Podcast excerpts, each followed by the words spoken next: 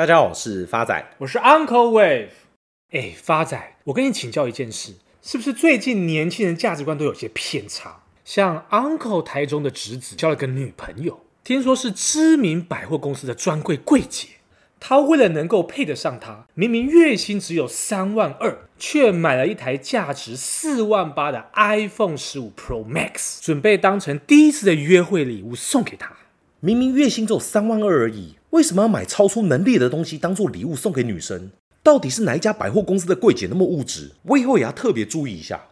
小北百货，小北百货，你买个华为送她就好，还买到 iPhone 干嘛？不过话说回来，像现在年轻人这种入不敷出的消费模式，在网络上都戏称为“精致穷”。精致穷是网络的新兴用语，据传是一位由中国大陆的微博用户发明，用来形容低收入、高物欲的族群。赚的钱明明跟不上消费力，但为了维持精致生活，经常越不敷出。简言之，精致穷的意思就是活得精致，却非真的有钱。至于精致穷的现象为什么会出现，其实从社群媒体发达开始。平凡的小资族长期关注名人网红的精致生活，久而久之，难免也跟着讲究行头打扮，希望自己能向他人展现美好的一面。心理学对这个现象也有解释：当人们的自身处境与另一种对照物相比处于劣势时，并有可能产生相对的剥夺感。而为了消除被剥夺的情绪，就有可能透过买名牌、高级消费等行为，满足自己追求同样生活水准的欲望。根据辅仁大学社会系的教授分析。现代人容易受到同财网络压力，加上整个社会的氛围都在刺激着外在消费。买房对于多数的年轻人来讲是难以达成的梦想。长此以往，就有越来越多人抱持着与其存钱，不如活在当下的想法。也因此，有些人认为精致穷和小确幸有着异曲同工之妙。该位教授也特别指出，年轻人消费行为之所以有所偏差，不符合自己的利益，很大程度是因为心理学上早就已经验证的主张。就是人类不管如何演化，本质上仍然是群居的动物。而群居动物的属性就是个体必须服从群体，个体必须遵守群体的行为偏好形式，否则特立独行的个体就会被群体逐出，过着独立求生的生活。也就是因为这样的心态，才造成年轻人消费行为上的偏差。而以下六点就是精致穷的特征：一、全身名牌。精致穷其中最大的特色就是全身离不开名牌。他们认为名牌就是身份的象征，也是别人对你的第一印象。像手机必须是 iPhone 的最新款，包包不是 Chanel 就是 LV，这些都是基本的。这些看起来一定是中产阶级以上的人，私底下一个月的薪资可能才三万多而已。因为自己缺乏财富，所以才更加渴望金钱带来的快感。这些年轻人为了给他人留下高级质感的印象，背后其实都负债累累。接下来第二个特征，花钱买快乐。不少人在不开心的时候会奖励自己买贵的礼物来慰劳自己，以庆祝为名买东西、吃饭犒赏自己为实，来营造自己闪亮亮的生活，一昧的追求贵和潮流，吃到有名的餐厅可以打卡拍照，借此来炫耀。之后虽然会得到短暂的快乐，但是成为月光族的压力会来得更快。第三个特征，不选平价的替代品，一样的白 T 恤，我们可能只会选 Uniqlo 等亲民价格的品牌。但是对于精致穷的人来说，他们优先考虑的是时尚度以及品质，目的就是彰显自己高水准的生活。就算两者 T 恤的品质没有什么差异，光是小众跟有品味这句赞赏就已经让他们值回票价。第四个特征，合理化自己所花的钱。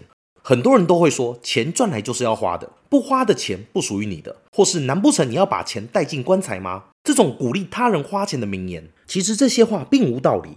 但是花钱不等于挥霍金钱，在合理的范围内花钱是正确的。第五个特征，要么就不用，要就用最好的。在金志琼的眼中，既然都花了钱，为什么不要用到最好的呢？像 iPhone 永远买在最新款，即使只会用来拍照跟打电话；电脑一定要用苹果品牌，即使搞不清楚它的功能。明明餐厅就在自己家的楼下，却要用外送平台点餐。其实真正精明的人会认真比较性价比。而不是像暴发户一样无知的认为只要是贵一定是好的。接的是最后一项特征，无法克制自己的欲望。像每个人都会有物欲，但我们必须分清楚需要跟想要。想要的东西可以很多，但如果入不敷出也要买下去的话，将会造成自己很大的负担。无限追求新品和限量款，只会让自己的债务跟雪球一样越滚越大。在社群媒体主导的时代，小资族纷纷追求 IG 上 KOL 的精致生活，制造所谓美好的假象，以不同的理由解释不理性的冲动消费。以上这些精致穷的特征，都是我们应该去避免的。像现在很多年轻人看着自己每月的收入，对照一下目前的生活成本，真的会有一种干脆当快乐月光族的心态。毕竟钱存的再多，也存不了多少。没办法累积资产外，还会因为省东省西，让生活过得非常煎熬。这样的心态不能说不对，只是你会因此失去很多机会与成长空间。像一个月只有三四万薪资的年轻人，扣除生活必要开支后，还要挪出一笔钱进行投资。对于很多年轻人来讲，其实不是件容易的事情。Uncle 常常再三强调，千万不要等到紧急事件发生时才体悟到储蓄的重要性。如果你是一个名副其实的月光族，假设今天发生了意外事件，又或是家里突然有金钱上的需求，你将会面临没有任何存款可动用的困境。这样的生活不仅过得心惊胆战，也会让自己底气更加不足。只要目前的工作没有了，你就会马上陷入生活危机。Uncle 认为，无论你的收入或支出有多少，都建议至少要挪出一笔钱来进行储蓄。这是一个习惯，也是一个长期累积资产的开端。要学会对自己的资产负起绝对责任。举例来说，像你愿不愿意延迟享乐呢？有些人可能觉得每个月剩下五千元，这笔小钱直接拿去享乐比慢慢投资来的有意义。有些人则认为小钱累积起来是一笔不小的资金，慢慢投资也是可行的。根据史丹佛大学知名的棉花糖实验显示，它是在一九七零年代早期在幼儿园进行的有关自制力的心理学实验。在这些实验中，小孩子可以选择一份奖励，像是棉花糖或巧克力等等。他们可以选择当场吃掉，或者是等待半小时之后可以拿到两份的奖励。实验结果显示，通常越具有自制力的小朋友，在未来会有更好的人生表现。投资也是如此，千万不要小看那每个月存下来的五千块。假设我们每个月能够挪出五千块来执行定期定额投资，并以年化报酬率七个 percent 试算，十年过后，这笔每月存款可以累积到八十六万左右。其中成本部位为六十万元，获利金额为二十六万元，报酬率高达四三点四个 percent。因此，投资一定要趁早开始。所以今天 Uncle 要跟大家分享的棉花糖标的正是华勤科技股份有限公司，台股代号三五一五。华勤公司成立于二零零二年五月十号，主要业务为主机板之销售跟产品研发设计。Uncle 看好的因素有三：第一个，财务面。华勤科技第三季的营收获利同步写下近六个季度来的新高，税后存益较上季飙涨九十五点六个 percent，并年增逾七成，达三点零九亿元。单季每股税后存益二点五三元，回升至大幅超越疫情前单季营业的水准。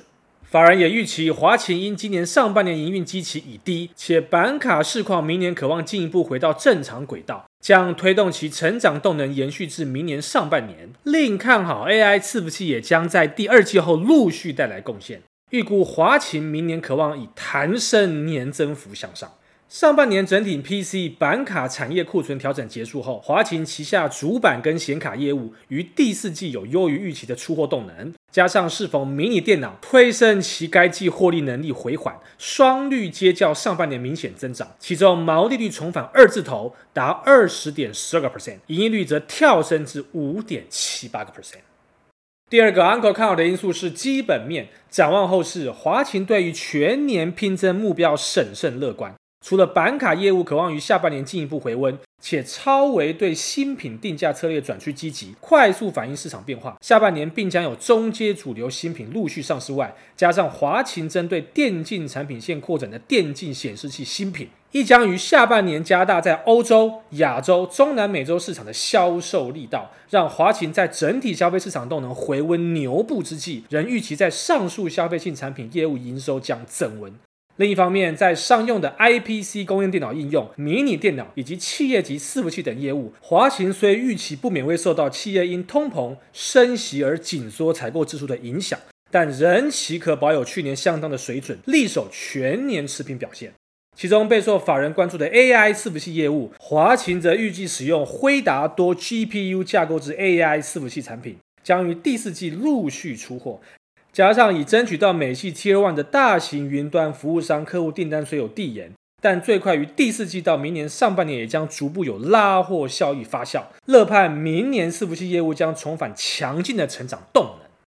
Uncle 看好第三个因素是技术面，目前华擎的股价假如有修正到一百八十九元以下，将会是非常好的甜蜜买点。那么未来反弹的目标价有机会到两百五十五元，预期报酬将近还有三十五个 percent。最后是久违回复听众朋友的时间，第一位是我们老朋友股市阿祖玛的留言，Uncle 发仔你们好，想请问一下，万宏被纳入 AI 概念股，但其营运状况目前不太好，本益比也太高，是否能够投资？如果可以，大概何时进场买比较好？亲爱的老朋友股市阿祖玛你好。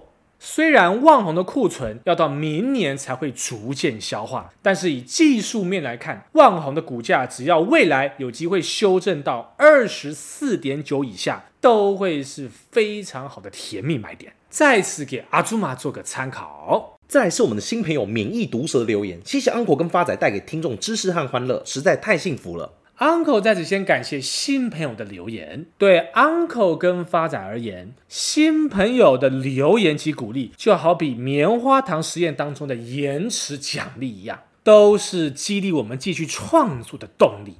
Uncle 在此做一个总结：贫穷不会限制思想，外在的物质才会。追求精致的生活没有问题，充实生活也是好事，但要学习在合理的能力范围内花费。并提早投资达到目标，这样才是可持续的方式。谢谢大家，我是 Uncle Wave，我是发仔，我们下次见。